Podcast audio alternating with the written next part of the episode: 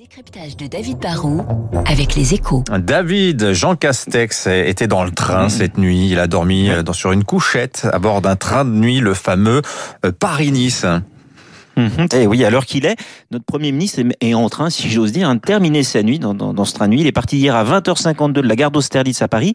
Et si tout s'est bien passé, bah, il devrait arriver à 9h11 à Nice. hein.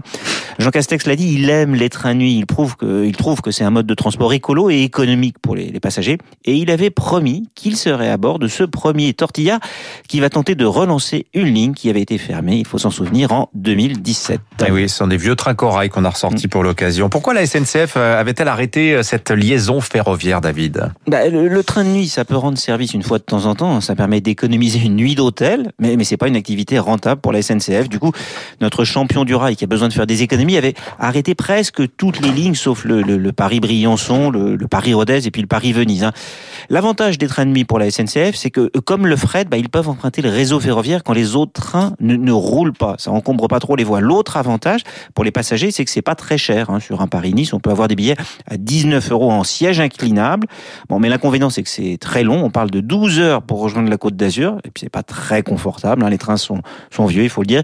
Il y a pas un grand service à bord pour pas dire aucun. Et du coup, bah, à part pendant les grands départs en vacances, c'est souvent pas très rempli, donc pas très rentable. Mais le gouvernement a quand même de grandes et nouvelles ambitions pour ce mode de transport. Donc d'après vous, les trains de nuit pourraient connaître une nouvelle jeunesse? Bah, en tout cas, il y a une ambition et on met des moyens sur la table. L'ambition est même carrément européenne, hein, puisqu'en Allemagne, en Autriche, en Suisse, en Belgique aussi, on cherche à relancer les, couchettes. hein. Dans les années qui viennent, on parle de lancer des, Paris-Vienne, des Paris-Berlin ou même des, Zurich-Barcelone. Et en France, le, gouvernement pose pour lancer des, liaisons entre villes de province, pour qu'on puisse passer du nord ou de l'est au sud en une nuit.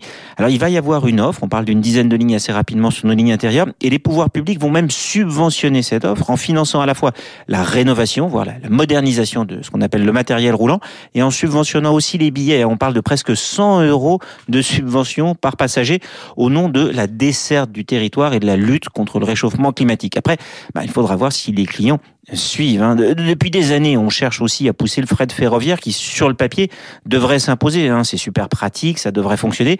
Bah, dans la pratique, en fait, les entreprises préfèrent la voiture ou l'avion pour que les trains de nuit sédisent plus que Jean Castex. hein, bah, il faudra une vraie demande et un gouvernement qui soit prêt à couvrir durablement Mmh. les pertes. Ouais, la, la SNCF souhaitait- souhaitait-elle le retour des trains de nuit qu'elle avait supprimés en 2017 Pas vraiment, mais bon, c'est l'État actionnaire, on fait ce que dit l'actionnaire. Merci David Barou, 7h59 sur Radio Classique.